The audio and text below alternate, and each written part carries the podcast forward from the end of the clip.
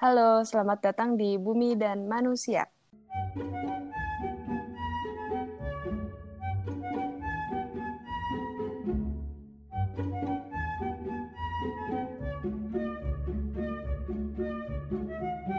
Halo, kembali lagi di Bumi dan Manusia.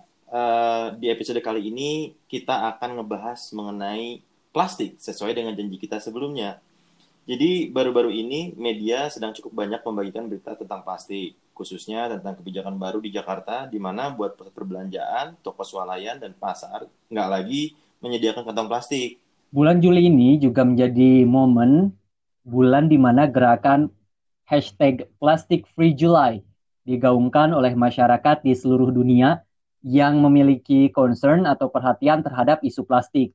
Kira-kira ada apa ya dengan plastik sehingga menjadi isu yang cukup hits akhir-akhir ini? Nah, di episode kali ini kita akan ngobrol banyak tentang plastik bersama dengan salah satu narasumber kita. Narasumber kita ini biasanya menjadi host. Nih ya ya jadi host tapi dengan latar belakang pendidikan dan ekspertisnya kita paksa beliau ini untuk menjadi narasumber. Jadi kita akan berbincang banyak tentang plastik karena di UNA yang terakhir juga ada yang bertanya tentang plastik, tentang plastik. ya, tentang hmm. plastik, tentang sampah gitu. Tapi ini nggak termasuk yeah. operasi plastik ya. Oke, okay. ya kita sambut Nisa. Nisa. Yeah. Hai. Yeah, yeah, yeah. So awkward biasanya kayak gini. Karena sebelumnya udah oh, udah ini ya udah ngobrol biasa gitu. Iya. Yeah. Jadi gimana nih uh, selama ini tuh udah berapa lama sih sebenarnya bergelut dengan sampah plastik ini? Terus kira-kira apa sih yang melatar belakangi uh, dirimu ini untuk terjun ke persampahan terutama plastik sama plastik? Ya, uh, halo semuanya. Sebenarnya di episode awal aku udah uh, sempat ngejabarin latar belakang pendidikan aku, tapi um, barangkali ada yang nggak dengar episode awal ya Bumi dan Manusia, aku uh, share lagi. Jadi uh, aku ini uh, waktu yang satunya latar belakangnya teknik lingkungan, terus um, apa namanya fokus akhirnya itu tentang persampahan. Um, terus setelah itu aku S2 uh, ke manajemen lingkungan di Lab Resource Recycling Science uh, dan tesis aku itu fokusnya ngevaluasi material flow sama recycling scheme-nya plastik sampah plastik di Jakarta. Uh, terus sekarang aku di West for Change uh, itu social enterprise yang sering dikira NGO uh, dan uh, aku di bagian konsultan persampahannya seperti itu. Hmm, jadi memang spesifik ke sampah plastik ya? Enggak juga sih. Sebenarnya aku sampah apa aja boleh. Cuma kebetulan sampah S... masyarakat juga. Enggak itu enggak. Oh, iya. enggak tapi maksudnya uh, S2 aku kan pembahas tentang plastik jadi ya lumayan lah. Maksudnya of all type of waste kayaknya plastik bisa lebih ngerti gitu. Hmm. Gitulah. Emang hmm. kenapa tuh kira-kira cuman uh, apa ya? Enggak enggak sampah-sampah yang lain, kenapa plastik aja? Emang apa yang spesial dengan plastik? Um, jadi kebetulan sih sebenarnya waktu itu apa ya? Uh, kalau waktu tahun 2015 pas aku baru mulai S2 itu itu pas banget bareng sama rilisnya penelitian namanya Jena Jambek. Itu uh, itu terkenal banget nih si Bu Jambek ini uh, di uh, kalangan para persampahan. Jambek ya bukan Jambak ya? Jambek orang USA uh, itu dia tuh uh, dia meneliti tentang uh, apa persebaran sampah plastik di lautan gitu sedunia Terus uh, dia tuh ngeluarin report itu ranking dunia yang paling banyak mengkontribusi sampah plastik uh, ke laut gitu. Dan Indonesia tuh nomor dua. Yang pertamanya tuh Cina. Terus aku lupa rankingnya, tapi pokoknya Indonesia nomor dua. Jadi itu sejak saat itu, itu tuh kayak pemerintah Indonesia tuh kayak langsung, wah banyak banget deh ngebahas soal plastik-plastik gitu ya kalau di Indonesia. Kebetulan sih waktu itu aku emang udah ada niat ngebahas plastik sih sebelum berangkat S2 pun tapi ternyata kemudian isunya juga hits gitu di Indonesia awal-awalnya sih gitu uh, cuma um, apa ya jauh sebelum Jena Jambek bikin penelitian itu juga plastik ini sendiri uh, udah agak bermasalah sih karena si plastik ini tuh dulu buat uh, nyelamatin lingkungan loh dibikinnya. Oke. Okay. Hmm. Dari kalian tahu dari yang sebelumnya apa tuh? Ini ya apa uh, kertas ya? Iya, jadi dulu tuh kalau uh, apa belanja belanja gitu pakai kertas tuh. Oh, Terus orang-orang tuh eh saya si peneliti ini tuh concern gitu karena uh, kertas itu kan deforestasi. deforestasi, iya benar, karena dia Oke. deforestasi. Terus apa ya material lain yang bisa menggantikan kertas supaya pohon-pohon gak ditebangin. Ya ketemulah si plastik ini. Ternyata plastik ini tuh berkembang jauh dari tujuan awalnya kan. Hmm. Dan plastik ini ya maksudnya akhirnya bukan hanya plastik yang eh, apa ya, yang bisa dipakai berulang gitu seperti tujuan awalnya, tapi jadi plastik yang sekali pakai dan dibuang-buang gitu kan. Oh, jadi tujuan itu awalnya dipakai untuk berulang gitu ya? Dipakai untuk mengurangi pemotongan pohon sih sebenarnya iya, tapi itu. maksudnya eh, diciptakannya itu untuk digunakan kembali terus gitu. Kalau dari awalnya sih emang maksudnya eh, budaya dulu itu kan orang lebih sering pakai barang yang dipakai ulang ya daripada yang Oh. langsung buang gitu. Hmm. Nah, terus ya kan ada revolusi industri, terus ya Hmm. terus plastiknya berkembang. Ya lama-lama juga kan kayak contoh aja botol-botol minum yang dulunya kaca, Hmm. sekarang banyak banget yang jadi plastik-plastik semua kan. Hmm. Tapi tetap ya Kayak, pohonnya ya, mah ditebangin terus. Nah, itu beda cerita sih. Oh, itu beda Itu cerita, ya. mah- itu mah kepentingannya beda lagi sekarang bukan buat kertas Oke kayaknya. ya. Ah, tetap tetap tetap masih ada Oh, kan? masih. Iya, paper itu masih juga salah satu Iya sih. komoditas yang Aduh, udah, udah, udah, udah ada yang kesentil nih. Iya, iya. Iya juga ya.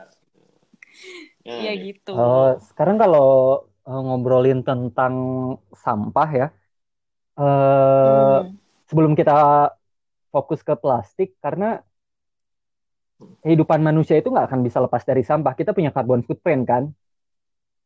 Mm-mm. Nah, Iya. Kecuali kalau setiap hari kita aja secara individu aja pasti ngeluarin ya. Betul, ya iya, betul. maksudnya as human being. Iya. Human being. Maksudnya tidak bisa dielakkan bahwa kita itu memproduksi sampah secara sadar dan tidak Mm-mm. sadar. Menjadi persoalan adalah Hmm. bagaimana kita bisa mengurangin sampah in general kalau konsumsi kita terus. Jadi dalam artian mungkin kalau zaman dulu pengen mengurangi pemotongan pohon sebagai ganti Mm-mm. eh, kertas atau apa gitu. Terus jadilah plastik. Tapi plastik pun kan menggunakan Hmm. sumber daya kan.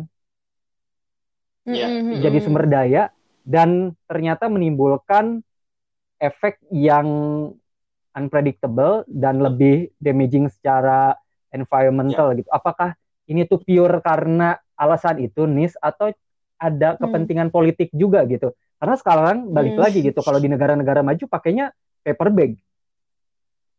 Iya. Iya. Nah, eh kalau kepentingan politik sih. Jadi susah ya ngobrol sama anak sosial.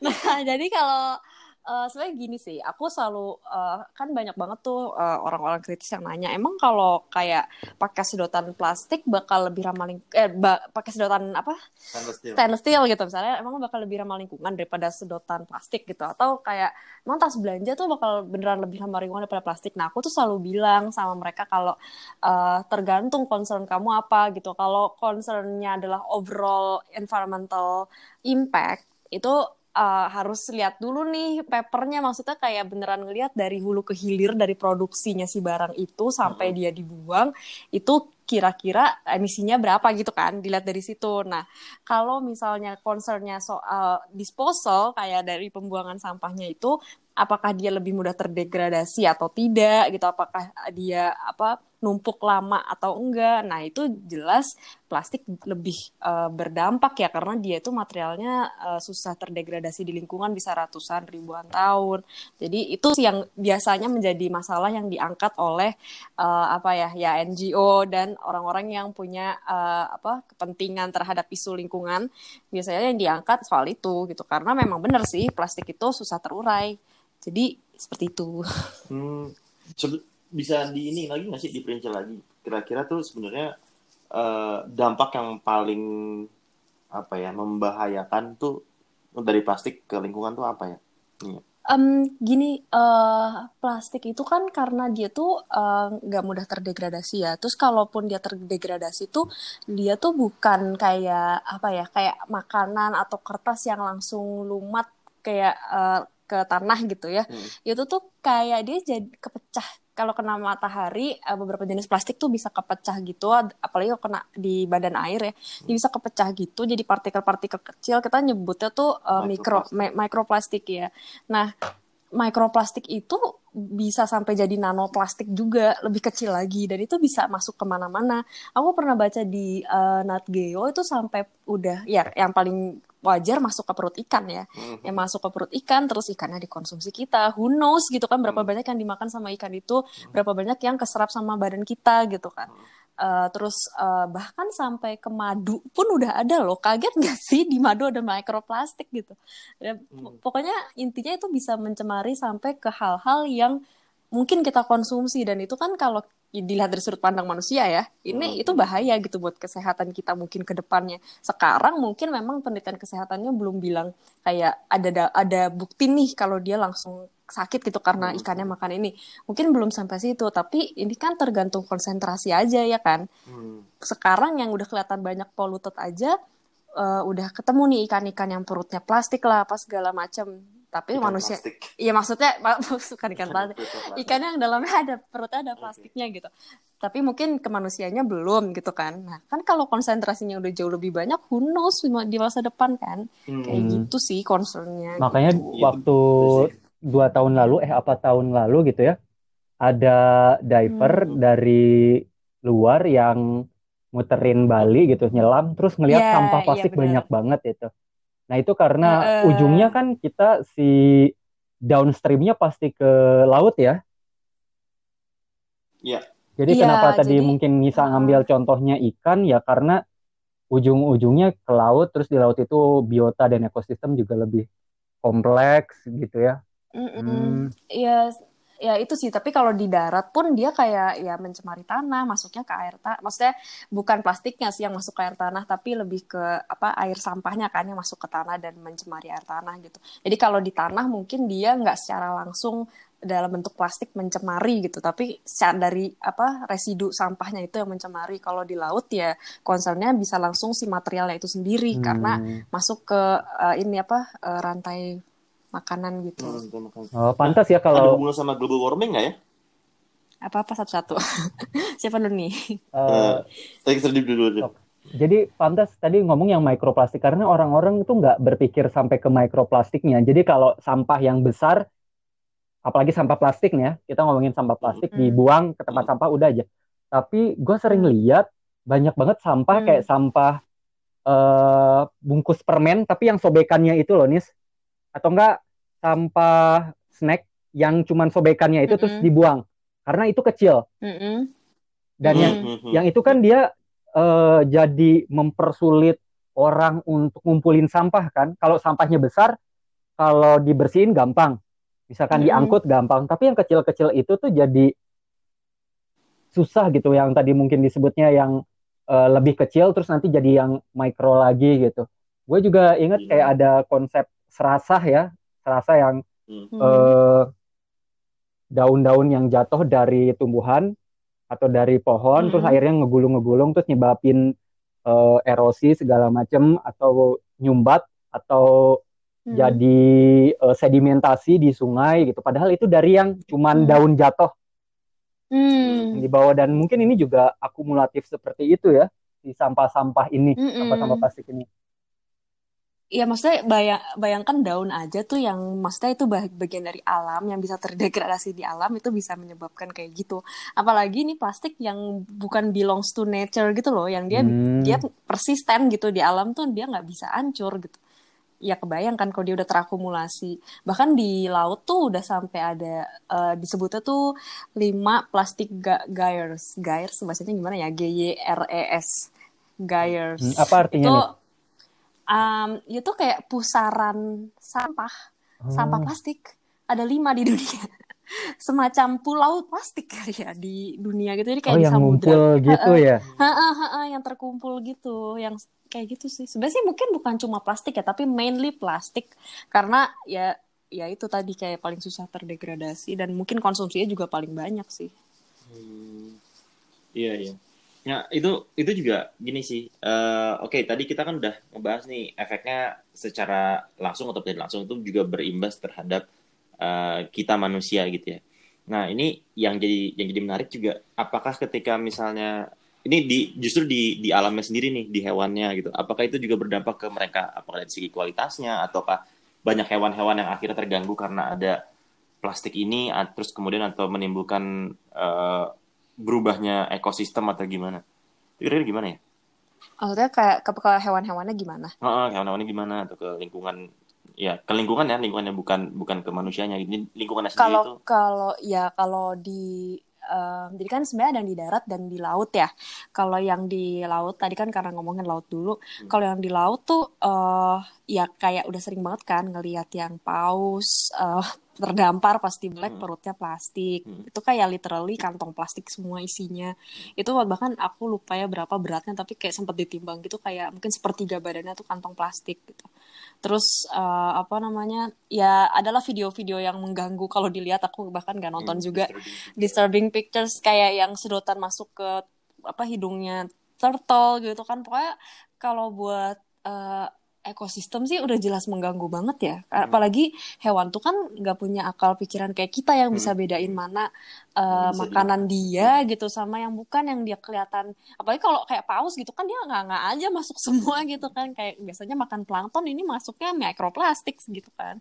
Hmm. Nah yang kayak gitu kalau di laut, kalau di darat sih uh, ya kalau dalam konteks ini ya terutama kalau dia nggak dipisah kayak di negara kita tercinta ini. Maksudnya kayak ketika sampah plastik itu tercampur dan seringnya jadi wadah kan buat sampah. Itu uh, ya ketika dia ditimbun-timbun terus ya udah ekosistem yang daerah itu mah mati aja gitu. Maksudnya ya paling ada belatung di situ gitu. Kebayang nggak sih tumpukan sampah setinggi Monas sekarang tuh di Bekasi di kota tempat tinggal saya tercinta ya. Asal muasal saya itu setinggi Monas loh Bantar Gebang tuh. Bantar Monas beneran nih beneran Dit lo udah pernah lihat belum sih videonya? Gue pernah lihat tapi gue gak tahu kalau itu tuh setinggi Monas. Tinggi Monas. Awalnya tuh parameternya patung pancoran. Gue tuh lupa ya tinggian mana patung pancoran sama Monas. Kayaknya tinggian Monas deh. Iya, nah pokoknya oh. emang udah separah itu. Dan aku kan beberapa kali ke sana ya, ya hmm. ya emang setinggi itu. Gitu. Hmm, gue juga di Cimahi ada kan Lewi Gajah pernah beberapa eh, kali iya, itu juga kan longsor juga kan? iya Iya, itu itu justru itu Lewi Gajah itu adalah awal mulanya banget tuh kalau ngomongin sampah in general ya. Di Indonesia tuh apa gerakan-gerakan persampahan itu muncul sejak Lewi Gajah tuh longsor. Iya, iya. Jadi Lewi Lewi Gajah tuh longsor 2005 kan. Terus kalian yang di Bandung sempat ngalamin Bandung yeah. kota sampah kan ya. Nah, itu uh, Lewi Gajah Longsor itu menghapus dua desa dari peta loh. Kalian tahu gak sih? Wow, mengkhawatirkan wow. sekali. Korbannya ya. tuh rat, ka, ka, ka, apa? Korbannya tuh ratusan juga ya maksudnya. Iya. Uh -uh, ya gitu kalau sampah tuh nah, gitu. Ini ini juga menarik. Berarti artinya um, dari sekian banyak tumpukan sampah itu dominannya plastik. Iya iya kalian bayangin aja tiap hari ngebuang sampah di wadahinnya pakai apa? Hmm. plastik. Kantong plastik kan? Plastik. Berarti iya, plastik ya ini uh, plastik botol, plastik kantung plastik, pokoknya iya. definisi yang ada plastiknya gitu ya. Iya, nah tapi balik lagi nih, plastik itu sendiri kan macam-macam nih. Kita uh, kebetulan di Indonesia tuh juga ada sektor informal ya daur ulang. Nah, uh, apa namanya? Sebenarnya ada beberapa jenis plastik itu yang bernilai sehingga di recover sama para sektor informal ini untuk masuk ke uh, jalur daur ulang. Itu kayak botol minum botol plastik gitu kan. Terus kayak apa ya botol sampo gitu. Itu masih bisa tuh di recover gitu. Cuma kayak sebenarnya kantong plastik tuh juga bisa. Cuma uh, ya kendalanya tuh pertama dia tuh kecampur banget karena dia sering jadi wadah untuk sampah. Terus yang kedua kayak dia tuh ringan banget gitu. Ketika orang mau ngumpulin tuh takes time banget untuk dapat sekilo aja. Kebayang nggak sih? Dia harus punya ruang seberapa besar untuk sampai dapat sekilo. Itu juga jadi kendala-kendala para pemulung gitu sih. Tapi ada juga yang nge-recover. Cuma uh, itu bukan material yang populer di sektor daur ulang gitu. Hmm, karena sebetulnya kan sampah ini bisa didaur ulang kan. Misalkan plastik botol ya botol plastik itu bisa mm-hmm. didaur ulang jadi keset terus jadi bahan boneka bahkan yang gue tahu ada salah satu merek sepatu dia ngumpulin plastik dari pantai terus dibikin yeah. nih sepatu kan yang iya, harganya yeah, yeah, justru yeah. lebih mahal gue jadi agak yeah, mikir yeah. juga itu kan daur ulang ya harusnya murah tapi ini kok lebih mahal dari sepatu yang dari bahan yang produksinya baru gitu uh, iya nah itu juga yang ini sih maksudnya kayak aku nggak tahu ya itu mungkin ada apa sih added value ya kalau di di bicara bisnis tuh aku nggak tahu deh apa tuh namanya added value. Nah itu selain ya selain added value juga mungkin uh, aku nggak tahu dia ngumpulin sampah di lautnya gimana cara itu sampah dari laut kan ya plastiknya ya? Itu jaring. Iya, iya. jaring jaring, jaring itu ya jaring ikan ya. Ya iya maksudnya mungkin ada effort yang berlebih di situ gitu dibanding dia langsung aja pakai apa virgin material yang udah tinggal ya udah masukin masuk itu gitu yang nggak tahu juga maksudnya ada hal-hal yang mungkin dipikirnya ya ini kan barang bekas harusnya lebih murah nah itu uh, mindset itu juga harus diubah sih karena kadang-kadang nge-recover bekas itu justru kadang takes more effort gitu loh hmm. secara proses maupun secara collection gitu. But worth it nggak sih? Apa? Worth it nggak sih? Ya tergantung kualitas produknya. Tergantung Maksudnya lu segmen kayak... si sepatu mahal itu atau nah. bukan. Kalau gue sih bukan. gitu. Eh tapi tapi, tapi worth it sih untuk berbagai beberapa kalangan yang yang mungkin ya gaya hidupnya agak hedon ya. Nah, itu juga bisa menjadi sesuatu uh, alternatif ketika dia mau membeli produk, kita bisa beli produk yang mungkin uh, at least uh, apa ya? Damage-nya tuh nggak terlalu ya ada ini ya. lah maksudnya kayak besar lah ya, nah, ya ada kontribusinya lah ya nah, pada nah, ada kontribusinya gitu. Cuma kayak apa ya uh, tapi ada juga sih yang simpel-simpel kayak brand-brand baju olahraga hmm. tuh banyak yang dari dulu aku zaman kuliah juga udah nge-recover udah menggunakan plastik daur ulang untuk jadi material bajunya iya, itu iya, loh. Tahu, tahu. kan? Hmm. untuk beberapa itu juga dari sepak bola kan. Iya ya makanya. Cuman kadang yang bodor adalah jadi gue pernah datang ke toko itu terus hmm. gue perhatiin beberapa eh, ini kita anti ini ya? Nggak nggak menyebutkan brand. Enggak ya nggak boleh nggak boleh. gue. oh nggak boleh ya? Nggak boleh kalau disebut nanti kita dituntut ya. Berarti berarti ya? Ya gitu. oh ya ini dosen komunikasi kita ikutin aja. Itu bisa kena ITE ya kita ya. Jadi ada beberapa uh, ya tadi barang yang emang dibuat secara daur ulang menerapkan konsep 3R tapi ketika hmm. orang beli itu masih dikasih plastik bag. Inkonsistensi ya. ya nah, gitu maksud gua apakah itu sebuah tren doang atau enggak? Dan si plastik bag itu kalau dipakai berulang sih ya masih mending ya karena gua pernah baca juga artikel di Indonesia si plastik bag itu sering dipakai ibu-ibu ke pasar misalkan atau gue juga sering hmm. pakai gitu jadi nggak nolak si plastik itu menurut gue uh, hmm. untuk jadi kantong dibawa ke mana-mana gitu ya. Nah, jadi kan hmm. si plastik ini entah botol plastik, kantong plastik, atau barang-barang lain yang terbuat dari plastik itu udah deket dengan rumah tangga kita gitu, dengan keseharian kita. Okay. Hmm, hmm, hmm. Nah, gimana caranya gitu? Rumah tangga yang sederhana, misalkan yang eh, terdiri dari empat orang, atau misalkan yang kos, itu mereka bisa aware kalau plastik itu ternyata bisa berdampak sesignifikan itu terhadap lingkungan. Iya betul. Hmm. Gimana tuh? Um, sebenarnya sih uh, kalau aku tipe yang uh, percaya ya di bawah bottom up juga bisa sih cuma uh, kan sekarang udah banyak nih sebenarnya kebijakan-kebijakan pemerintah soal terutama kantong plastik ya di berbagai wilayah uh, apa namanya um, di Indonesia tuh sekarang udah 29 kota kabupaten dan dua provinsi uh, terus maksudnya selain dari kebijakan pemerintahnya itu juga uh, udah banyak juga informasi di media tuh tentang uh, gimana caranya uh, apa sih bilangnya ya self sufficient tapi dalam hal mengelola sampah gitu hmm. kayak udah banyak banget maksudnya sejak aku pulang dari Jepang itu pokoknya sekitar 2017 ya kayaknya hmm. muncul banyak akun aku di Instagram yang kayak fokus soal lingkungan khususnya soal pengelolaan sampah. Nah itu tuh sebenarnya sesimpel gini sih. Memang nggak simpel sih. Cuma maksudnya uh, kita tuh budaya kan biasanya emang budaya uh, ini ya buang throwing away society gitu. Kayak asal bersih aja asal kita nyebutnya tuh konsepnya not in my backyard atau NIMBY gitu. Nah um, konsep itu yang harus di uh, shifting sih diubah gitu. Bahwa uh, ya udah pengelolaan sampah rumah lo uh, ya ditanggung sama diri lo sendiri gitu. Sebisa mungkin. Jadi misalnya gini kalau memang nggak mau uh, banyak sampah plastik di rumah ya nggak usah pakai barang-barang yang banyak plastiknya gitu. Atau kalau nggak kalau misalnya pakai barang yang plastik pakailah yang bisa digunakan ulang atau yang bisa didaur ulang gitu. Jadi kayak tadi Pradip nanyain soal uh, bungkus permen gitu gimana. Nah bungkus permen itu mungkin salah satu bentuk apa ya menurut yang menurut aku bentuk kemasan yang uh, tidak didesain dengan baik karena dia tuh nggak bisa masuk ke jalur uh, ini ya maksudnya nggak nggak sirkular gitu. Dia nggak bisa masuk ke daur ulang gitu karena sifatnya yang ringan dan kecil dan ya materialnya itu sendiri kan kadang dalamnya ada aluminiumnya lagi. Itu harusnya dipisah plastik aluminiumnya. Jadi uh, sebagai rumah tangga nih yang pertama tuh sebenarnya misahin dulu sih. Itu basicnya banget gitu. Milah dulu sampah uh, dari situ udah deh mulai bisa mulai berdaya sendiri. Kalau misalnya paling gampang dulu tuh milah yang daur ulang dulu deh sesimpel uh, kayak botol plastik terus botol sampo terus apa ya hal, biasanya sih plastik-plastik keras gitu sih yang paling gampang. Kalau yang cewek-cewek skincarean itu produk skincare kalian semua tuh bisa di ini semua lah bisa didaur ulang semua. Terus um, itu dipisahin. Uh, terus uh, kalau pakai botol kaca dan kaleng minuman gitu-gitu juga dipilahin.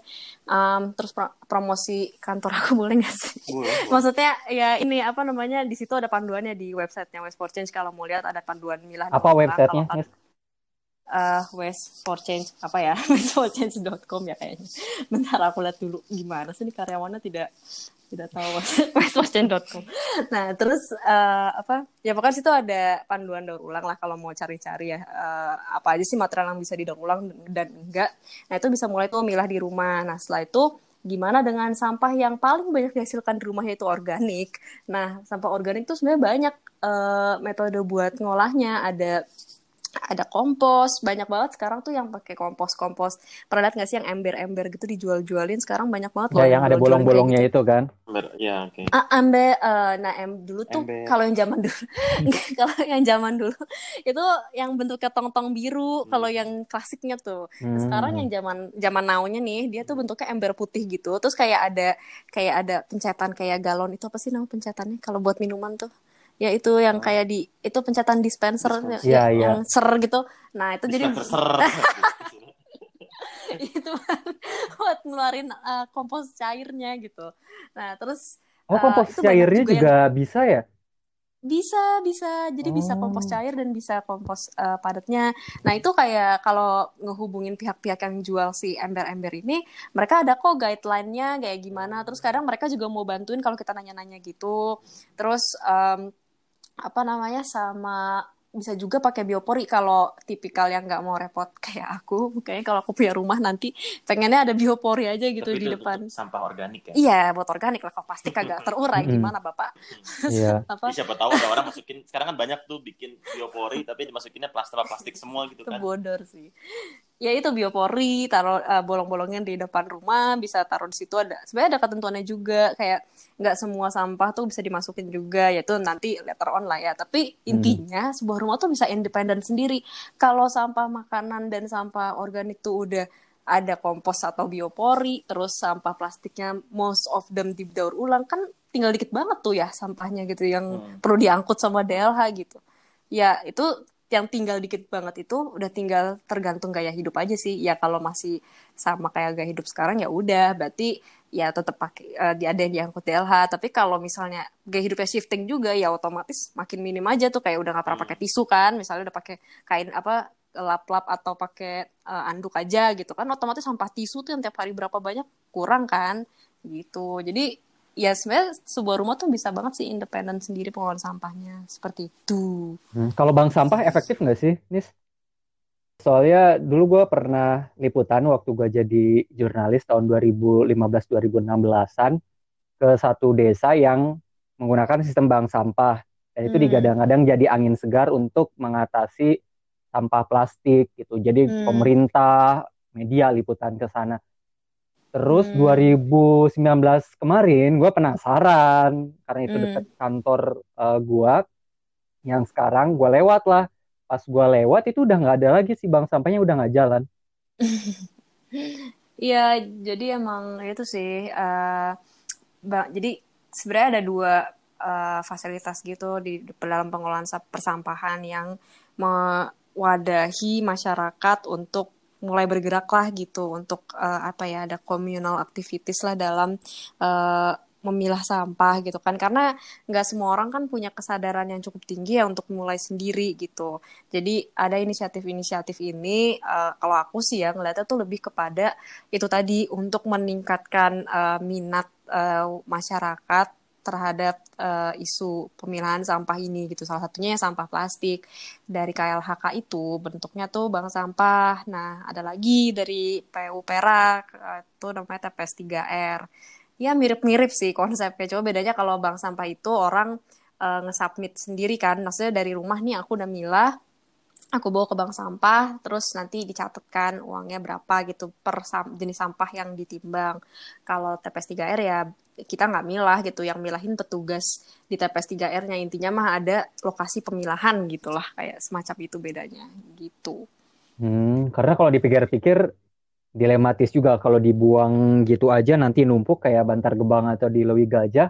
Hmm. Tapi kalau dibiarin gitu masyarakat uh, di dekat rumah gua sih udah alhamdulillah nggak ada ya. Hmm. sampah. Nah aduh, itu, itu sih, udah. aduh, sering banget ya di sini ya. Hmm, Oh, masih ada kayak di sana? Masih masih masih ada, masih sering. Pas saya ingin aku bakar orangnya. Karena ya kita juga nggak mungkin bilang Pak ini jangan dibakar ya udah kamu mau beresin sampah saya. Jadi gue pernah digituin. Eh, oh, iya. nah, nah, tergantung sih sebenarnya. Kayak misalnya gini, ada dua kondisi sebenarnya. Yang pertama tuh kayak di komplek rumah aku nih di Bekasi itu komplek yang udah diangkut sama uh, eh, DLH gitu, uh, eh, DLH Kota hmm. Bekasi. Tapi tapi ini warga sampah daunnya tetap dibakar gitu. Kenapa coba pertanyaannya? Emang kebiasaan aja, di, udah diingetin juga nggak mau gitu. Oh, ada padahal udah diangkut gitu ya sama dia. ya kenapa kan aneh banget gitu. Nah itu satu tuh ada yang kayak gitu. Yang kedua tuh kondisi yang memang uh, wilayahnya nggak tercakup pengumpulan sampah. Dan emang nggak bisa dipungkiri emang kayak gitu. Kayak di Jakarta pun baru 80, maybe 90 kali ya, 90 persen. Di Bekasi tuh baru 50 persen kotanya keangkut sama DLH. Bandung tuh aku lupa ya hampir 80 juga apa ya 80 persenan gitu yang kangkut sama PD ya masih PD kayaknya hmm. belum ke PDLH gitu jadi Kalau ya memang Cimahi sih tahun 2013-14 itu sekitar hmm. 70 persenan hmm. ya emang belum ada yang 100 persen collection sih hmm. gitu hmm. tapi jadi sebenarnya tuh kalau untuk skala rumah tangga itu kunciannya adalah memilih sampah ya memilah jadi, memilah. sorry memilah sampah ya. Jadi ya itu yang pertama nah ini kan juga kalau kita sering dengar lah bahkan pada podcast beberapa episode yang lalu itu juga di sempat disinggung juga. Itu udah capek-capek memilah sampah terus pada akhirnya dicampurin lagi. Itu kan jadi kayak mindset umum ya yang orang hmm. tuh selalu ini ah ngapain di apa hmm. di kita pilah-pilah gitu sampahnya. Toh pada akhirnya disatuin juga gitu kan. Hmm. nah ini baru banget kemarin uh, gue uh, aku tuh nanya hmm. ke si yang pengangkut sampah setiap hari kalau di sini tuh setiap hari Jumat di hmm. diangkut nah terus ditanya uh, apa namanya ini kalau kita bisa uh, milih milih milah sampah di rumah kita pas nanti di truknya ini disatuin atau enggak ya karena nggak secara nggak sengaja uh, aku tuh lihat ini lihat mereka tuh memilahin antara sampah si organik dan sampah plastik Hmm. Jadi mereka pilih-pilih sendiri. Terus jadi jadi tertarik dinanya kan, ini disampurkan atau enggak? Ternyata enggak. Mereka tuh secara apa disebutnya informal kali ya. Yeah. Secara informal tuh mereka milih uh, di sananya tuh kayaknya mungkin ada ada bisnis dari mereka sendiri. uh, kurang kurang tahu lah skema bisnis kayak mungkin Nisan bisa jelasin. Tapi mereka tuh milah. Jadi sebenarnya nggak sia-sia juga kita milah milah sampah sejak dari ini rumah tangga gitu kan ya. Karena toh pada akhirnya minimal nih mereka juga akhirnya di dipisah-pisah juga gitu hmm. kan ya. Hmm. Uh, apa Iya, jadi uh, aku sih selalu suggest ya, karena ya kita akuin aja bahwa pemerintah kita belum bisa menyiapkan, eh, nggak uh, tahu political willingness-nya, nggak tahu APBD-nya, ya memang APBD-nya minim banget sih buat persampahan. Itu uh, apa ya, belum ada lah gitu ke kewajiban yang benar-benar wajib milah gitu. Kayak misalnya udah dah nih uh, ditetapin ya hari ini uh, diangkutnya ini aja besok hari ini aja. Kalau kalian gak milah nggak diangkut belum ada kan pemerintah yang benar-benar berani kayak gitu. Sebenarnya Depok pernah tapi ganti pejabat ya udah ganti kebijakan lagi gitu. Nah um, aku selalu saranin ke orang-orang yang nanya gimana ya kalau mau milah ya udah cari off taker terdekat dari uh, rumah kamu gitu. Uh, pasti ada kok pemulung atau apa mbak di rumah deh kayak kalau mbak di rumah Bekasi sama di rumah Bandung tuh sebenarnya pulang pergi gitu. Jadi kita uh, bisa nanya gitu ke mereka eh kalian di dekat rumah kalian ada yang ini enggak yang apa jual beli sampah enggak gitu. Mau enggak nih kalau kita bawain sampah pilahan gitu kan. Mau-mau uh, aja yang di Bekasi mah semua botol-botol apa segala macam udah aku pilah-pilahin gitu. Kalau di sini di Bandung hmm. baru botol plastik aja gitu kan. Nah terus uh, apa namanya jadi itu pertama mungkin mbak-mbak di rumah yang kalau misalnya mbak-mbak di rumahnya pulang pergi itu bisa uh, diberdayakan. Kalau nggak ada mbak yang pulang pergi bisa cari uh, ya ini sih kayak pemulung atau lapak terdekat gitu. Kayak pasti ada sih kayak uh, ya, pasti ha -ha, ada. kayak tinggal nanya aja mau nggak kalau boleh nggak kalau saya submit? Kalau kalian nggak butuh uangnya kayak ya udah kasih aja gitu. Mereka pasti mau yang penting dipilah gitu. Bukan udah kecampur sama sampah organik gitu. Kalau kayak gitu mah mereka nggak akan mau. Kalau dikasih doang mah mereka seneng banget kagak perlu beli gitu kan. ya, ya kayak gitu sih paling simpelnya. Kalau hmm, kalau... kalau tadi ada ini ya tukang sampah. Nah kalau hmm. tukang sampah tuh juga uh, bisa juga. Jadi kayak yang penting ngomong dulu ke dianya ini udah saya pilahin yang ininya yang sampai yang bisa di ininya. Oh iya nanti paling di atas truk tuh mereka pisahin sendiri gitu loh di bagian pojok mana gitu. Paling kayak gitu. Itu ke mana sih ujungnya muaranya? Nah ya mereka jual sama langganan oh. mereka gitu. Ya kayak gitu. Bukan ke bank sampah? Uh, most likely sih enggak ya. Soalnya biasanya ya harga bank sampah kan enggak nggak bagus-bagus amat. Tapi nggak tahu juga sih ya. Hmm. maksudnya kalau levelnya udah level kayak uh, pengangkut sampah gitu biasanya mereka udah nggak ke bank sampah lagi sih. Kayak udah langsung lapak bandar. Ya apalagi mereka kan ke bandar TPA pasti. jual belinya ya. Hmm. ha -ha, gitu. Kayak apalagi mereka pasti ke TPA mungkin sama orang-orang yang di TPA itu udah banyak lapak-lapak sendiri gitu. Kayak gitu hmm. paling. Kalau kalau soal eh gimana Nah, kalau di rumah gua ini di lingkungan hmm. gua gitu itu tiap hari ada sih tukang uh, sampah tapi bukan dari pemerintah gitu. Hmm. Jadi dia uh, ngumpulin sampah terus kita ngebayar. Jadi sekali buang hmm. itu misalkan dua uh, tong sampah besar goceng gitu ya. Hmm. Dan udah dicampur misalkan. Nah, hmm. untungnya bokap gua tuh punya kebiasaan dia suka koleksi botol plastik sama botol kaca. Serius? Buat apa? Iya, jadi jadi okay. uh, eh, orang tua gua tuh bukan orang tua gua, nyokap gua sih bukan hoarder ya, hmm. tapi bokap gua tuh hoarder. Jadi iya, jadi dia tuh hoarder. Jadi gua waktu pulang dari Australia, hmm. kamar gua tuh penuh banget sama botol plastik. Wah, gue nanya, iya, gue kan nanya, kira ya ya gue sih mikir bokap gue eh, nggak uh, se environmentalist itu gitu okay, sampai plastik okay. disimpan yeah, yeah, yeah. gitu terus pengen dijadiin rumah botol kayak rumahnya Kang Emil itu kan yeah. mungkin okay, gitu ya okay.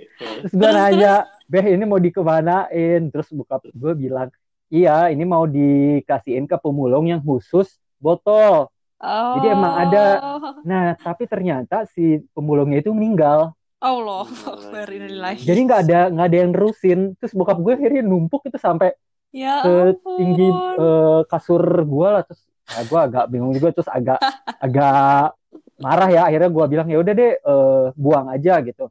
Hmm. Terus bokap gue pokoknya botol ini harus dibuang tapi kita harus dibayar gitu. Oh. oh Oke. Okay. Iya, dia dia dekat dia, rumah dekat rumah lu nggak ada bank sampah tapi ya Dip ya?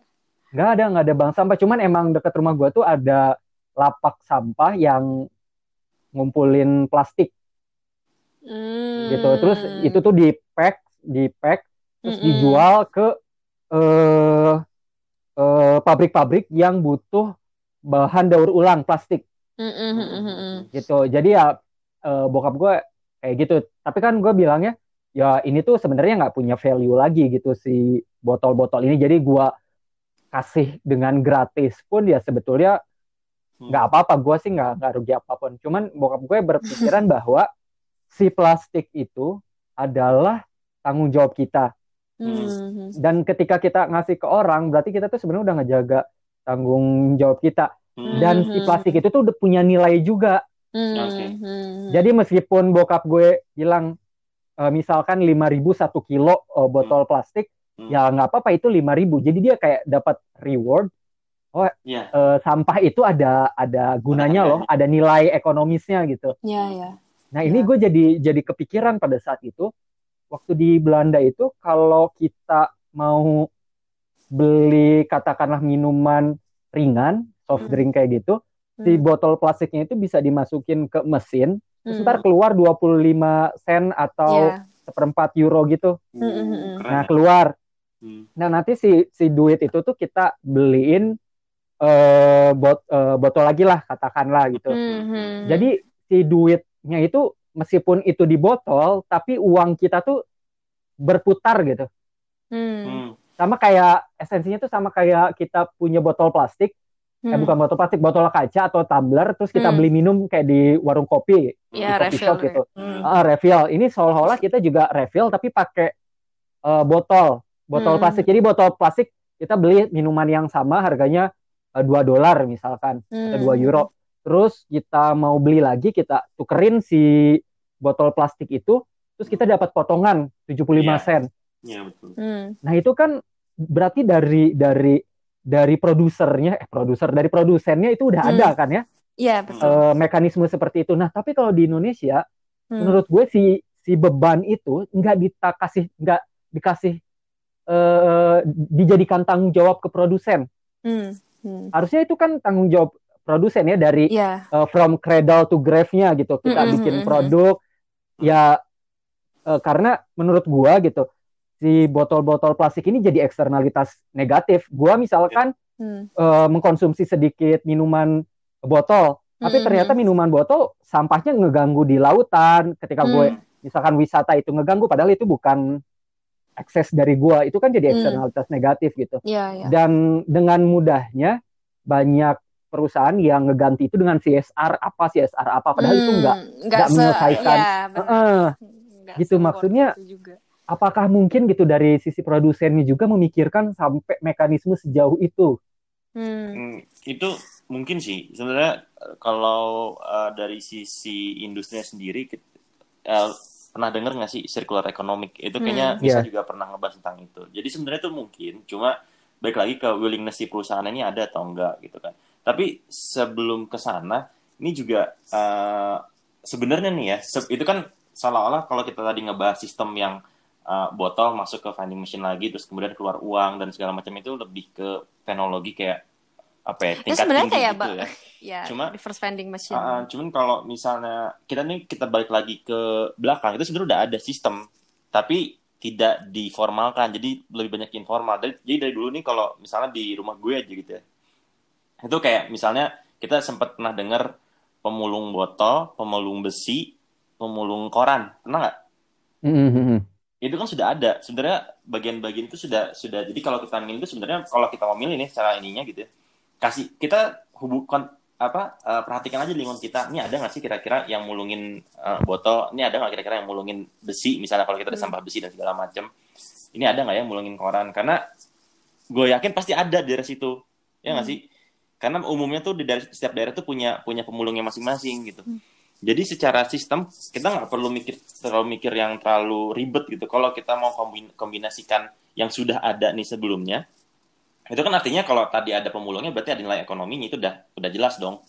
Kita bisa ini. Kalau emang kita tidak merasa uh, membutuhkan apa ya ibaratnya membutuhkan keuntungan dari sampah kita gitu, Hmm. ya kasihlah itu buat mereka gitu. Ibaratnya kita ngasih zakat kali ya, Ya. atau kita kasih Tapi- bantuan. Jadi kita coba mem- membangun satu sistem eh, ya oke boleh kita ambil sistem-sistem baru tapi jangan juga lupakan sistem yang sudah ada sebelumnya jadi akhirnya kita juga nggak mematikan lahan orang lain gitu nggak sih oh karena itu juga jadi mata pencaharian ya ya Betul, maksud lo gitu betul. kan ya betul, Iya. betul. Oh, oke oke Jadi oke. uh, tapi uh, aku paham sih maksud Pradip. Ini juga yang salah satu yang aku ulik waktu aku di Jepang.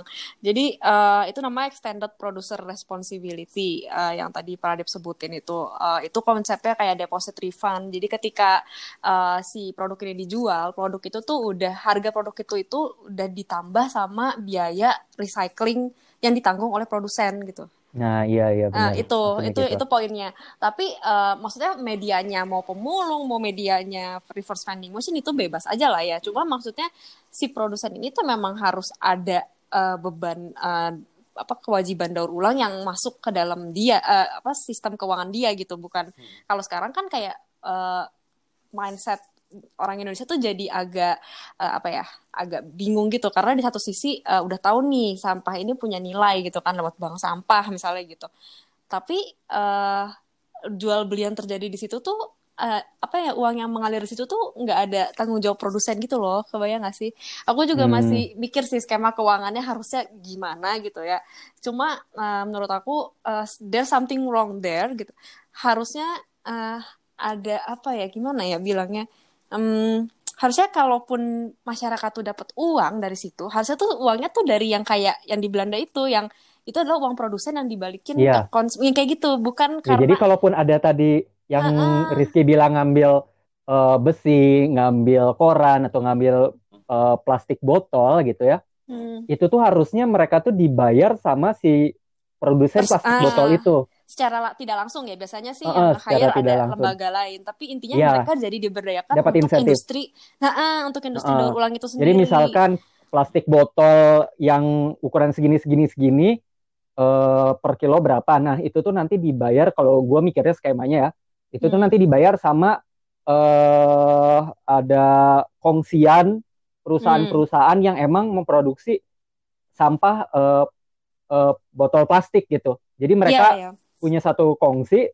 mereka bayarin pokoknya nanti ada satu misalkan lembaga atau NGO atau hmm. apa yang yang ngatur skema keuangannya orang yang ngumpulin sampah plastik jenis A B C D E E hmm. itu bakal dibiayain sama uh, kongsi perusahaan ini yeah. dan itu diambilnya dari biaya uh, konsumen misalkan hmm. yang dibebanin ataupun eh, patungan-patungan ada sebagian hmm. biaya konsumen dari produknya sama hmm. ada biaya dari produsen gitu karena kita juga nggak memungkiri ya hmm. kalau uh, perusahaan-perusahaan kayak gitu kan mereka juga nyari profit gitu yeah. cuman hmm. maksud gue jadi nggak sekedar lepas tangan gitu aja hmm.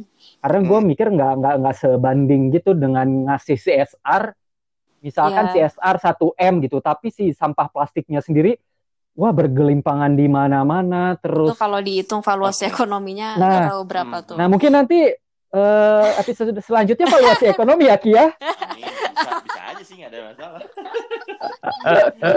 nggak, ya karena maksud gue gitu.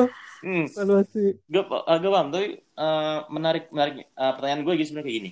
Uh, setelah ini kan tadi kita ngomongin tentang pemulung dan segala macam ya. Hmm. Itu pada akhirnya hmm. kan di recycle lagi. Hmm. Itu ke mana ya?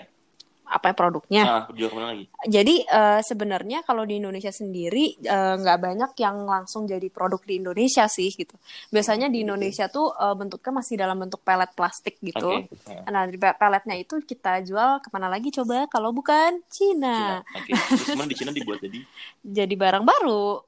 Yang mana-mana plastik-plastik murah itu itu bisa jadi hmm. terus kantong plastik I don't know another plastics terus uh, ya habis itu mereka jual-jual lagi mereka olah dan mereka jual. olah terus mereka jual lagi ke kita iya iya seperti, sekali ya. seperti itu kurang lebih um, maksud gue gini loh tadi kalau misalnya kita ngomongin CSR kan ya ya emang selama ini CSR kan kadang-kadang perusahaannya apa terus CSR-nya apa itu kan kadang kadang-kadang nggak nyambung juga kan. Padahal sebenarnya CSR itu tujuannya adalah uh, apa ya uh, sebagai solusi untuk eksternalitas mereka. Hmm. Harusnya salah satunya adalah kayak gitu kan ya. Selain juga emang berbagi dengan hmm. lingkungan hmm. sekitarnya. Nah, uh, kalau kita tadi mikirin CSR dengan uh, pemulung ini, gitu, tadinya mikirnya kalau kalau kayak gitu CSR-nya misalnya ibaratnya uh, misalnya kita anggap perusahaan minuman gitu kan ya. uh, dia beli uh, peletnya dari si apa namanya? Siapa? Tadi bank bank sampah atau apalah hmm. itu disebutnya. Ya Terus itu sebagai CSR, CSR mereka dan nanti itu tuh balik lagi jadi botolnya mereka. Iya. Ada nggak kayak gitu? Um, ada Mungkin kalau dulu ada ya kayak kita beli uh, soft drink dari warung itu langsung dibotol kan. Hmm. Terus botolnya ketika habis si keratnya itu diganti, ingat gak sih? Iya, iya, iya. Ya? di botol keratnya itu diganti. Mungkin anak anak-anak zaman sekarang tidak merasakan itu Iyalah, karena lebih ke botol kemasan langsung gitu, uh, botol plastik. Cuman oh, itu menurut gue ide yang uh, sustainable loh. Iya. Jadi setiap kerat diganti, setiap kerat diganti. Mm -hmm. Jadi botol plastik itu kan bisa dipakai uh, berulang-ulang gitu. Terus uh, Wait, wait. Ini botol plastik yang biasa minum itu mah nggak bisa dipakai berulang-ulang, Dip. Enggak maksudnya botol botol kaca itu kan pengganti Oh. botol plastik Iya. yang sekarang Iya, iya. eh Kalau botol kaca Sekali iya. pakai. Heeh.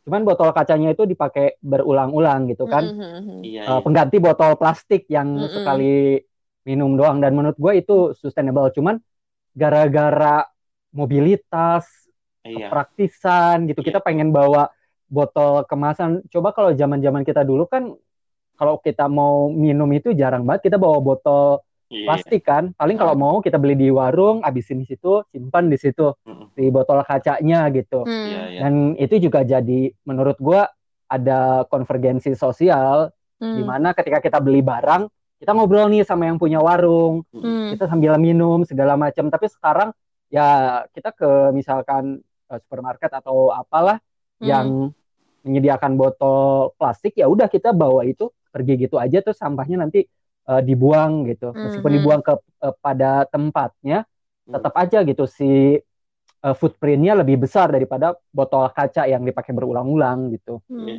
Sebenarnya maksud gue lebih kayak gini sih, Dip. sama juga yang tadi lo bilang. Ini kan sebenarnya sudah ada kayak kayak ada sistem sebelumnya sebenarnya bisa kita pakai lagi gitu loh.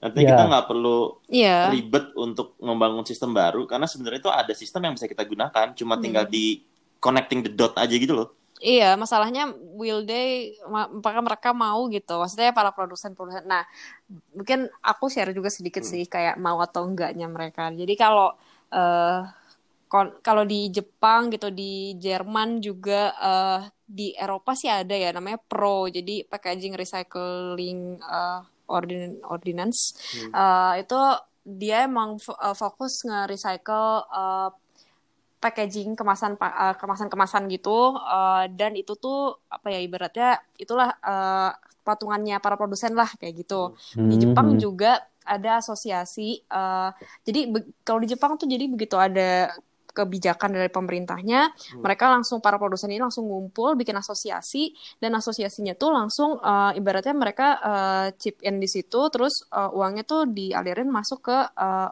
daur ulang. Jadi daur sektor daur ulang, jadi sektor, sektor daur ulangnya langsung dibiayain sama uang chip in-nya para produsen itu gitu. Jadi kayak ada alurnya lah gitu.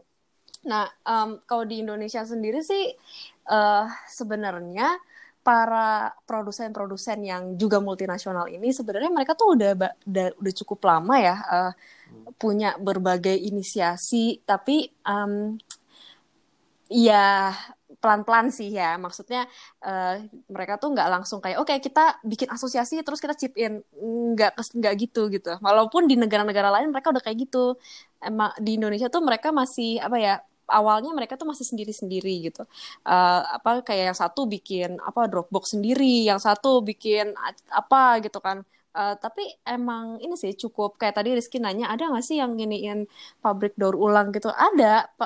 Ri- bahkan dia bikin khusus untuk multi layer packaging kayak yang tadi aku bilang plastik yang dalamnya aluminium gitu. Dia sampai riset dalam di situ bawa teknologi dari Eropa ke Indonesia terus eh, apa namanya? khusus buat ngolah plastik multi layer kayak gitu. Jadi mereka punya lah ya usahanya masing-masing. Cuma um, untuk chip in itu mereka masih menjajaki sih dan uh, leader apa, ada ada six leading companies gitu yang multi apa multinasional dan satu lokal itu mereka uh, udah mulai menjajaki menuju proses chip in cuma aku nggak tahu uh, kayak mereka masih riset-riset gitu nggak tahu kapan akan benar-benar chip in atau enggak. Maksudnya apakah mereka benar-benar akan bikin konsep yang sama kayak patungan bareng kemudian dananya dialurin atau enggak kayak gitu. Tapi kalau dari kalau dari pemerintahnya sih sebenarnya udah ada kebijakan baru tuh tahun lalu eh, peta jalan produsen untuk eh, pengurangan sampah gitu. Jadi ya dari pemerintahnya udah ada kebijakannya tinggal produsennya aja sih gitu. Iya, sebenarnya yang yang yang gue lihat sekarang itu eh, mungkin kayak lebih kejelasan sistemnya tuh masih belum jelas banget gitu loh ya. Hmm. Kayak kadang-kadang makanya baik dari sisi produsennya, baik dari sisi konsumennya, itu semua pada kebingungan gitu loh. Hmm. Ini saya harus kayak gimana untuk mengolah sampah? Ya Ya kan sih? Benar-benar. Gitu gak sih?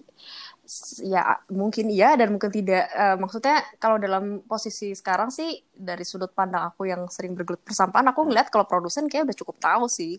Maksudnya kayak uh, terutama yang leading companies ya, maksudnya yang emang udah sering bergelut di situ ya nggak tahu kalau industri-industri yang lain mungkin belum considering ke situ. Kira, kira-kira yang jadi kendala mereka untuk ngeimplementasikan itu apa?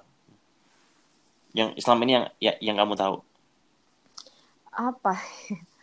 apa Karena ya? kalau um... kalau gue lihat ya Kia, uh, Australia aja tahun 2018 2019-an itu masih uh, ngekspor sampah.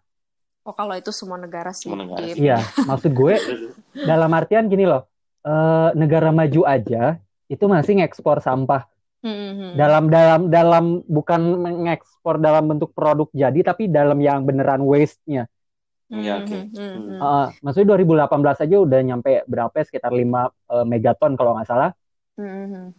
Nah, maksud gua itu kan negara maju dan negara berkembang itu kayak ada hubungan uh, uh, apa ya? Yang satu sebagai uh, pemberi insentif, yang mm-hmm. satu yang menerima insentif. Karena yang satu nggak mungkin dong kita ngekspor sampah ke Jerman, mm-hmm. Indonesia atau ke Australia yang ada tuh negara maju ke negara berkembang. Biasanya hmm. seperti itu kan. Sama kayak waktu itu kita nonton film di IVI apa sih yang film di Afrika itu oh iya iya. Oh, okay, iya. gila kan? Iya iya uh, banget sih itu uh, itu tuh kayak neraka apa? Sodom Sodom apa gitu? So Solomon, Solomon apa sih? Solomon ya? Oh, Solomon. Sodom deh kayaknya. Sodom Sodom. Oh, Sodom ya? Iya, iya pokoknya yang... oh, iya. Uh, jadi pokoknya googling aja gitu uh, documentary movie hmm. on uh, waste salah satunya kan ada plastik nah di situ kan disebut juga banyak banget negara-negara Eropa yang uh, ngekspor sampah secara ilegal gitu. Hmm. Nah, yang yang legalnya aja udah empat itu yang 4,4 megaton itu dari Australia hmm. itu kalau nggak salah ke Cina itu tuh legal. Hmm. Kebayang nggak kalau nggak legalnya itu berapa? Iya iya. Dan dan ini kan jadi hubungan produsen dan konsumen dalam artian negara majunya hmm. uh, produsen, konsumennya negara uh, berkembang gitu. Hmm. Hmm. Harusnya kan mereka punya teknologi yang yang ngasih ke negara berkembang yuk kita bikin nih cara atau mekanisme untuk uh, nerapin lagi tapi mereka pun kelimpungan gitu. Itu yang bikin gue agak merinding sih gitu. Nah ini kalau ya, ya ini sih maksudnya kayak uh, kayak tadi teknologi ya. Itu kan aku tadi sempat bilang juga ada yang multi layer packaging recycling teknologi yang dibawa dari Eropa itu ke Indonesia. Dan itu ada kendala di harga. Jadi kayaknya yang jadi masalah itu dari para produsen yang di Indonesia tuh uh, apa ya um, kayak tadi yang aku bilang aku masih bingung skemanya gimana karena di Indonesia tuh ada informal sector gitu. Karena hmm. untuk memformalize mereka itu itu PR sendiri sih. Kayak nggak semua mau diformalize gitu kan. Dan kalau nggak diformalize how can we work with them gitu loh? Kayak kayak sebagai business entities kan pasti susah dong. Saya bisa sih. Cuma kan ya apalagi pemerintah gitu. Kalau pemerintah udah banyak sih yang kerjasama. Tapi kan kalau dia uh, apa ya ibaratnya kayak ibaratnya pemerintah jadi semacam melegalisir keberadaan orang-orang informal ini gitu loh. Kalau misalnya kelihatan dia langsung tektokan sama orang-orang yang informal. Makanya biasanya pemerintah tuh kayak KLHK atau DLH biasanya kerjasama tuh sama yang udah asosiasi yang memang member-membernya most likely udah punya perusahaan recycling gede berarti udah bayar pajak gitu. Tapi kalau informal kan sama pajak ya? Ya kalau dari segi pemerintah yang dilihat itu maksudnya mereka uh, jadi tidak bisa maksimal memberdayakan informal sektor karena itu. Karena informal sektor ya dia informal gitu. Kalau misalnya pemerintah uh, kerjasama tektokan langsung sama mereka ya kayak ya kayak melegalkan dia being informal gitu loh. Itu satu sisi. Nah tadi kalau apa teknologi baru itu di sini juga kendalanya harga. Karena kayak yeah. bukan harga teknologinya ya tapi uh, aku nggak tahu ya skema bisnisnya gimana tapi intinya si materialnya itu cuma bisa dibeli dengan harga sangat murah sama si pabrik daur ulangnya. Mungkin karena pak mesinnya itu sendiri mahal dan prosesnya tuh mahal sehingga daya beli materialnya kamu bayangin masa kita mau beli eh, kita ngumpulin plastik ciki ini udah eh, sorry plastik kemasan uh, makanan gitu ya tipis-tipis gitu uh, udah banyak udah lama-lama banyak terus dibelinya cuma seribu per kilo kan kayak seribu per kilo itu tipis banget loh kita harus se- segede apa Berapa Ah, banyak gitu ya, loh. berapa banyak nah itu ya kemasan maksudnya ya. buat sektor informal tuh mikir juga kali udah banyak banyak Mm-mm. gitu cuma seribu lagi gitu ngapain gue begitu loh jadi ada kendala-kendala kayak gitu juga dari Hmm. sisi Oh, Nah. Hmm. kompleks ya. Jadi Oh, nggak kompleks sekedar banget sampah tuh teknikal doang gitu yang buang sampah, gimana proses daur ulang, tapi ternyata ada sektor Tapi- informal, kesejahteraan Iya. masyarakat juga di situ ya. Mm-mm. gemes juga sih Dip gue malah ngelihatnya tuh sebenarnya Kak, ini ya tadi yang gue udah bilang sebelum sebelum juga tadi gue ngomong udah ada sistemnya ya mau itu informal atau formal gitu ya Mm. ya yang yang kita perlu lakukan cuma connecting the dot aja kan antara formal dan informal gimana caranya nah di government ini harusnya adalah tugas mereka adalah memperkuat mendukung gitu loh Hmm. tidak tidak jadi harus membebani si sektor informal ya ibaratnya kalau misalnya memang tidak perlu eh, misalnya tadi kan kita ngomongin tadi pajak gitu ya Hmm. kalau emang nggak dikasih pajak juga nggak sebenarnya harusnya nggak jadi masalah kan toh mereka juga membantu pemerintah untuk Iya. mengolah sampah ya ya nggak Iya. emang Mm-mm. waktu itu Jadi ada insentif-insentif Ya, lain ya. jadi kayak kita kita tuh juga mindsetnya nggak harus tentang untung untung untung untung enggak juga gitu hmm, biarin Jadi pertanyaan besarnya apa yang menghalangi pemerintah ataupun sektor lain untuk melakukan yang connecting nah dots itu gue sih lebih mikir kayak mungkin sekarang ini lebih ke ego sektoral kali ya hmm. Bisa jadi. Kalau gue sih Iya. lebih mikirnya kayak ke politisasi aja. ya Yang- poli- yang biasa lu lah gue ya. polita- political willingness Uh-uh. apalagi Iya political willingness-nya karena ya tadi ya ego sektoral, political willingness karena gue pernah baca juga eh, jurnal yang bilang kalau eh, sampah plastik itu di negara-negara berkembang nggak dibiarin eh, nggak didaur ulang Hmm. itu karena si sampah plastiknya sendiri misalkan kayak botol kemasan itu tuh ada ada pabriknya tersendiri dan itu tuh berarti keuntungannya lagi jadi eh namanya itu double profit Hmm. jadi misalkan gue eh, punya perusahaan minum Hmm. terus gue bikin satu perusahaan lagi khusus bikin botol minumnya Hmm. Hmm. Jadi gua profitnya tuh ada dua karena Iya. ketika gua nanti eh, sampahnya itu dibeli, dibelinya untuk dipakai lagi sama perusahaan kedua gue, itu si bahan materialnya jauh lebih murah. Iya, pasti Hmm. Hmm. Ya. Jadi menurut gue jadi ya sebenarnya eh, kompleksnya di situ. Jadi eh gimana ya masyarakat itu gue sebagai seorang rakyat jelata gitu merasa Iya, iya. di cocok hidungnya aja jadi maupun gimana ya ya ya langkah gua sih sebetulnya ya bisa ngurangin sampah plastik aja gitu nggak nggak nggak memperbanyak sampah plastik karena eh, in the end of the day Hmm. it's still circulating in the same Yeah. circle gitu Hmm. jadi ya kecuali gua mengurangi konsumsi gua mengurangi carbon footprint gua ya ya gua mau mau ganti misalkan pakai tumbler pun terus ntar tumblernya hilang atau apa itu tuh ntar Iya, iya. eh, eh, gitu maksud gua Iya. connecting the dots-nya itu menurut gue eh, ada politisasi Hmm. gitu dan ya lu tahu kalau kalau kita bikin eh, pabrik baru terus ntar employment Hmm. ntar Hmm. tax lagi Iya. ntar economic growth Iya. segala macam segala macam makanya kita kan negara berkembang Hmm. jadi kita tuh disuruh eh, consume consume people Iya. buy things buy things gitu kan semakin beli banyak tuh semakin bagus untuk perekonomian gitu sementara eh, kalau ini nih trivial ya eh, intermezzo. Jadi kalau zaman dulu tahun 2000-an itu ekologi di KBBI itu dijelaskan sebagai suatu tantangan dalam pertumbuhan ekonomi. Kebayang nggak? Hah? Demi apa? Iya. Baru tahu.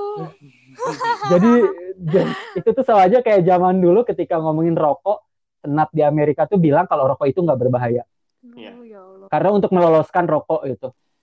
Nih, gitu. Ah, Maksud gua ada ada ada ada shifting yang kayaknya butuh proses lama gitu, tapi emang nggak boleh nyerah gitu. Iya. Kita ya PR-nya masih banyak. berjuang dikit-dikit gitu. Tapi gue mikir gini, gue sebagai individu nih, yang tadi ya siapa sih gue, maksudnya nggak nggak, iya bukan siapa-siapa gitu, misalnya kayak rakyat jelata aja gitu. ini kalau kalau gue gitu misalnya sekarang gue punya concern terhadap uh, sampah sampah gue sendiri gitu ya di ya di lingkungan rumah gue gitu Hmm. yang akan gue pikirin sekarang adalah uh, yang ada sistem yang ada sekarang ya gue manfaatkan gitu. Hmm. jadi nggak perlu nggak perlu nunggu juga dari government mengeluarkan titah untuk memban ini memban itu dan segala macamnya. Jadi kayak misalnya oke nih sekarang gue punya sampah koran ya udah gue kumpulin koran aja gitu. Terus gue cari si yang pemulung koran tuh datangnya hari apa aja ya gitu. Terus kalau nggak eh, udah gitu botol nih. Botol tuh bisa bisa gue kasih ke siapa ya? Misalnya kalau kalau gue kasih gue ke pembantu gue gitu. Kalau nggak kalau nggak pembantu gue misalnya ya udah setiap hari Jumat nih kan sampah diangkut ya gue udah pisahin si sampah botolnya gue kasih aja langsung ke si yang angkut sampah gitu Hmm. sesimpel itu aja gitu jadi nggak perlu ribet nungguin tadi kita ngomongin tentang policy ngomongin tentang uh, dan segala Hmm. macam gitu ini gue Hmm. sebagai individu ya udah gitu gue lakukan apa yang gue bisa lakukan sekarang toh nggak Hmm. sia-sia juga masih ada orang yang terima kok gitu Hmm. mau itu Ya, dari setuju, mau dari setuju itu formal mau mau dari sektor formal ataupun informal gitu Hmm.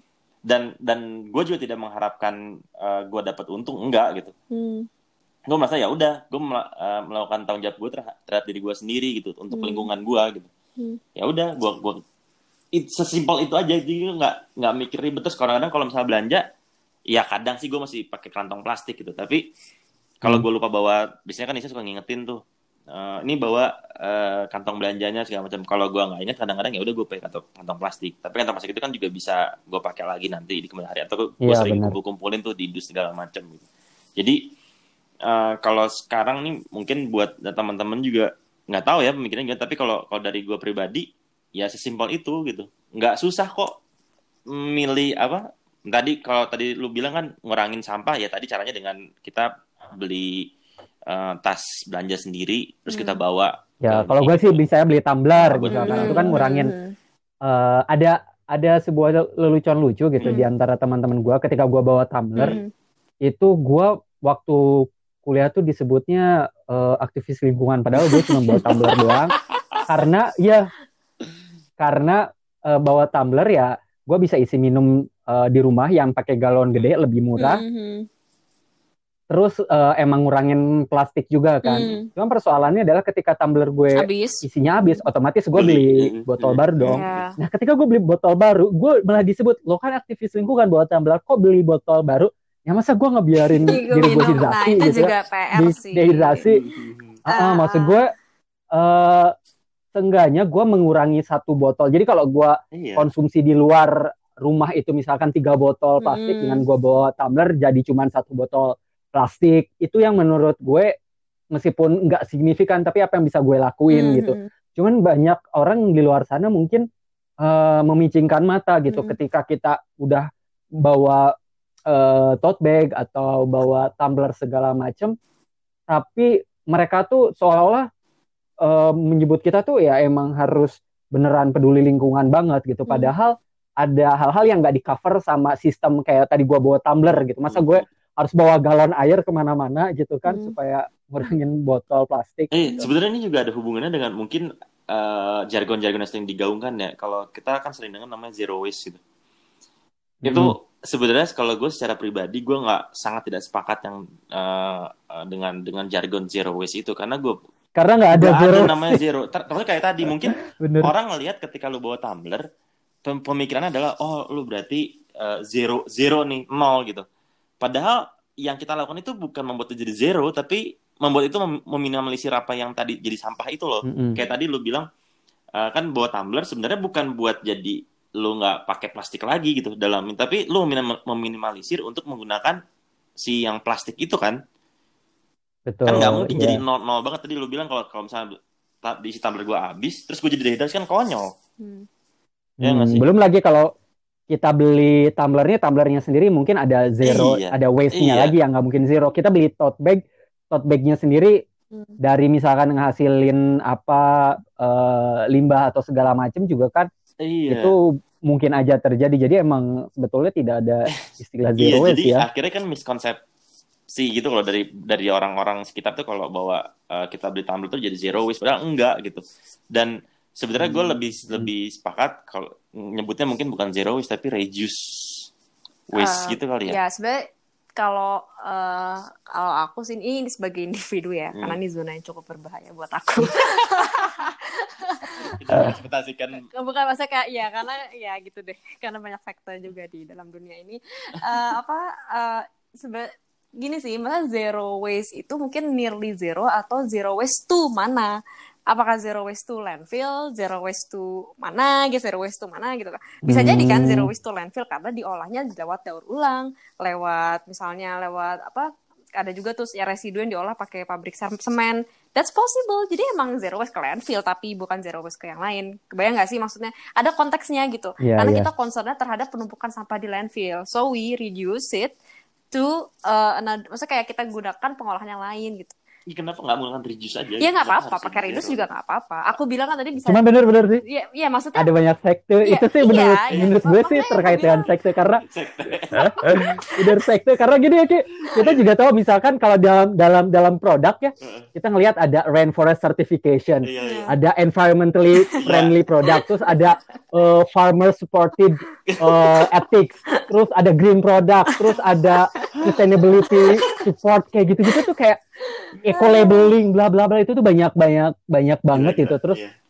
eh, eh, Iya. banyak sektenya gitu kan. Iya. Betul betul. Dan ya, Iya. gue selalu selalu kadang-kadang selalu selalu mengkritik bahkan dari kayaknya gue pernah S2 juga pernah mengkritik dengan zero waste apa sih zero waste bahkan kita sendiri pun nggak mungkin zero waste mau kita sebagai manusia nih ya kita hidup makan nggak mungkin kita ngelakuin output kan Ya Betul nggak? betul. itu kayak nonsen banget loh gitu kayak satu ide yang justru ya akhirnya jadi jadi mis- miskonsepsi di masyarakat uh, pada umumnya gitu. Jadi gue mikir bahkan kayak tadi Nisa bilang kita ngomongin tentang zero waste to landfill dalam konteks apa ya zero waste to landfill? Ya misalnya berarti nggak ada sampah yang ke landfill itu maksudnya. Tapi kan nggak mungkin bisa nggak ke landfill, tapi Oh, kan bisa. ke tempat bisa. Coba contoh dong. apa? Contoh, Contoh apa nih? Jadi Contoh gini, apa nih? kayak misalnya kayak sampah residu kita tuh kayak misalnya tisu, terus kayak popok bayi, DKK, itu tuh bisa diolah Hmm. kayak misalnya ada mesin hidrotermal tuh buatannya Golimbah. Terus kayak ada juga yang eh, kalau di kantor aku sebenarnya kita sempat kerjasama juga sama beberapa pabrik semen, di mana kita tuh emang eh, residu sampah yang emang nggak bisa didaur ulang ataupun nggak bisa dikomposin itu emang masuk ke proses semen pembuatan semen. Aku eh, harus gali lebih dalam ya sebagai apanya, tapi masuk ke proses semen Mhm. sehingga nggak ada yang ke landfill. Sempet kayak gitu dulu. Tapi kan energinya ada yang Mm-mm. terbuang nih. Loh, kan zero waste tuh landfill. Tadi makanya ngomongnya tuh landfill, bukan zero waste. Nah, kalau nggak kalau tidak to landfill to where? To Iya. where? To where? kalau nggak to landfill tuh well, Kalau tidak ke landfill to where? Si si energi yang misalkan gini, gua bikin eh, sepatu ramah lingkungan. Hmm. Terus udah gitu ada misalkan eh, air yang yang yang misalkan bukan limbah sih, cuman ya air yang bersih sesuai dengan IPAL. hmm. Tapi kan itu juga nggak bisa kita tampung terus-terusan. Maksud gua nggak bisa di dalam close system gitu loh. iya Nih, nih, nih, nih, gini, gini. Nggak bisa gini, di close iya iya system. iya Gini, sepakat Jadi gini, jadi diskusi ini jadi debat nih. Nggak gini sebenarnya ya, ini aku secara individu sebenarnya lebih kok cocok juga sama konsep place waste karena memang Ya, secara konsep apa sih dari bisnis yang ada pun sekarang tuh masih PR banget untuk kita benar-benar nggak ada sampah itu tuh susah gitu loh. Kecuali kita benar-benar shifting banget dan itu ya eh, itu effort sih jujur. Nah kalau tadi soal zero waste to where, ini konteks waste-nya tuh dilurusin dulu. Waste-nya ini soal sampah gitu kan. Mm-mm. Waste-nya ini sampah, Mm-mm. bukan uh, Mm-mm. limbah cair atau limbah udara atau limbah, limbah bukan apa. sampah ya Ini solid waste, solid waste. Nah, kan solid waste. Solid Berarti harusnya zero solid nah, waste iya, dong. gitu boleh lah ditambahin solid. Ya tapi ini konteksnya tuh yang Ah, diomongin oke. memang solid waste. Jadi ka- kalau misalnya kita ngomong tadi saya zero waste to landfill ya itu ya maksudnya konteksnya di ke landfillin kan biasanya solid waste gitu emang sampah gitu loh sampah sampah gitu jadi artinya semua solid waste itu bisa apa dihilangkan loh bukan dihilangkan Terus, diproses dengan hmm. cara yang bukan landfill itu maksudnya Ah, karena tadi gitu. zero waste Karena landfill di- gitu ah. oke Karena di di benak gue ya, kalau ada zero waste itu secara idealnya adalah misalkan gue ada karung goni nih. Hmm, gue punya karung goni terus gue pengen jadiin itu baju. Hmm, Tanpa gue pakai alat apa pun, tanpa Hmm. gue pakai gunting, tanpa gue pakai apa pun, hmm, gue sobek tuh hmm. eh, cuman buat bolongin kepala, bolongin tangan jadi deh karung goni baju. iya iya Itu baru kan bikin baju dari karung goni Ah. nggak ada waste-nya. Ah. Karena itu gue itu bener kan? Enggak, enggak. Tapi kalau gue pakai gunting. Tadi pun tadi pun ketika lu bolongin baju, bolongin si goninya tetap jadi waste, ada waste-nya. Hmm. Karena ada energi. Ada energinya. Terus yang kedua, ini waste potongan, konteksnya solid waste ya. Mohon potongan, maaf bapak-bapak sekalian. Potongan ininya, potongan waste. goninya juga jadi waste kan? Emang lu mau tempel lagi potongan goninya? Nah, ini gini sih. Enggak, enggak, enggak, enggak ditempel, jadi cuma dibolongin, Ki. Ya kan dibolongin. Jika disesuaikan gitu. Ada, ada ini kan. Enggak, enggak, di, enggak dibolongin, enggak dibolongin bolong gitu, Ki. Oh enggak sih? Kayak oh, di, dibuka, kayak ciki dibuka gitu. jadi jika jika yeah, orang yeah, pakai yeah. karung goni, yeah, yeah, yeah, yeah. tanpa ada bagian yang terbuat, gua tuh dulu mikirnya seperti itu. Ini maksudnya gue orang bego ya. Jadi pas gua mikir zero waste, gue tuh nggak oh zero waste itu berarti ya gitu gue kalau ada karung goni ya dipakai aja gitu tinggal disoekan udah masuk jalan yeah, gitu yeah, yeah. oh itu itu zero waste yeah, gue yeah, pikir yeah. seperti itu karena gue pikir kalau gue pakai gunting guntingnya sendiri kan mungkin dari sistem yang berbeda dan ngasilin waste mm. terus gue pakai peniti pakai jarum itu juga dari sistem yang berbeda yeah. dan bisa saja ada, ada waste, waste lagi yeah. gitu maksud gue yeah, itu. Ya, ini juga buat ngebuka pikiran sih mungkin uh, untuk sekte tertentu gitu kan ya. Bahwa uh, gini sih uh, konsep yang diusung tuh sebenarnya bagus di mana kayak uh, ya udah uh, kita harus mulai uh, perhatiin soal permasalahan sampah kita dengan reducing gitu kan. Makanya uh, lebih tepat sebenarnya tadi less waste gitu kan atau reduce waste dan uh, mungkin konsep yang lebih tepat lagi tuh circular economy. Tadi kayak kayak Radit bilang terus kalau gitu kalau kita bikin baju nggak boleh gunting-gunting ntar ada sampahnya. Nah sekarang uh, konteks sampahnya itu sendiri perlu di redefine gitu. Di konsep circular economy konteks sampah tuh di redefine gitu. Ketika dia masih bisa dimanfaatkan kembali itu belum jadi sampah gitu loh. Jadi makanya uh, itu balik lagi sih. Emang ada waste-nya dari proses yang kita ah, lakukan, tapi itu jadi input untuk proses hmm. selanjutnya hmm. gitu loh. Jadi di konsep circular hmm. economy itu kayak gitu dan itu yang dipastikan berjalan demikian gitu yang waste apa pun yang keluar dari proses sebelumnya itu bisa dimanfaatkan untuk proses selanjutnya kayak gitu. Ya, bahkan di circular economy pun sebenarnya masih tetap ada cacatnya sih. Iya, iya whatever. Emang ya, udah baca bukunya. Jadi memang ini ya, aku tahu. Uh, jadi emang ini banyak bakal jadi perdebatan sih Ki Nies ya tapi yang yang yang jadi highlight adalah apa pun itu sektenya ya seenggaknya kita emang pengen mengurangi sampah. gitu ya, intinya ya, ah gitu. jadi kalau kita ya. betul. Meskipun kita ngedebatin zero waste atau non zero waste gitu kalau tetap sampahnya ada ya udah ya gitu kan. mau gimana? Gue bakal jadi debat-debat akademik yang ujungnya kusir doang yeah, gitu. yeah. jadi ya apa pun itu ya seenggaknya tujuannya sama hmm. gitu. People profit planet hmm seperti itu. Ya. Udah panjang ya, banget nih kita ngobrol kayaknya. Karena ya gua pikir masalah sampah itu sederhana ya. Kita teknologi Tidak. buang sampah, teknologi daur ulang. Karena dulu gue SMA pernah ada project uh, daur ulang. Hmm. Kita bikin kertas paper gitu dari uh, kayak daun, terus kayak dari sampah-sampah kertas, buku dijadiin kertas uh, baru yang apa sih namanya kertas apa gue lupa ya. Uh, yang ada bercak-bercaknya oh, itu loh. Kertas uh, itu daur ulang. Kertas daur ulang disebutnya. Nah, namanya kertas kertas daur ulang. Hmm. Nah, gue mikirnya itu, oh, jadi gue mikir, oh sampah itu semuanya bisa didaur ulang semudah hmm. itu. Tapi kan itu sebuah demonstrasi aja waktu di sekolah gitu. Ketika gue di rumah, gila gue mau ngumpulin paper, bikin segala macam energinya dari mana. Iya, iya. Terus udah gitu ya, ya untuk untuk uh, skala rumah tangga itu emang masih banyak banget lah tantangannya gitu. Hmm, betul. Ya sekarang sih lakuin aja yang bisa kita lakuin lah. Se, ya kalau memang masih baru hanya memilah sampah ya pilah. Kalau misalnya sudah bisa belanja dengan tidak menggunakan kantong plastik ya lakukan. Ya kalau misalnya tadi sudah bisa mulai mencari-cari celah untuk bisnis daur ulang ya lakukan gitu. Jadi sesuai kapasitas masing-masing aja gitu menurut menurut gue sih. Jadi jangan juga diperibet karena tadi banyak perdebatan A B C D dan segala macam ya kita sebagai individu membuat jadi simpel aja. Karena kadang-kadang yang ribet jadi malah nggak jalan gitu. Iya itu sih. Oke. Oke. Okay. ada lagi ada lagi banyak kayaknya oh, ya? udah sesi kedua nih kayak gini-gini tadi kan ngomongin uh, uh, cuman ya akhirnya yang ujungnya sampai ke ini ya ke waste in ya, general juga ya emang seru sih iya. sampah seru kan iya tapi pendengarnya mungkin sudah menganggap ini sampah obrolan apa sampah. ini apa sih kok debat kusir ya Iya, tapi ya ini seenggaknya bisa menambah perspektif lah ya. Mm -hmm. Mm -hmm. Jadi nggak berarti kita menutup mata terhadap satu fenomena hmm, atau yeah.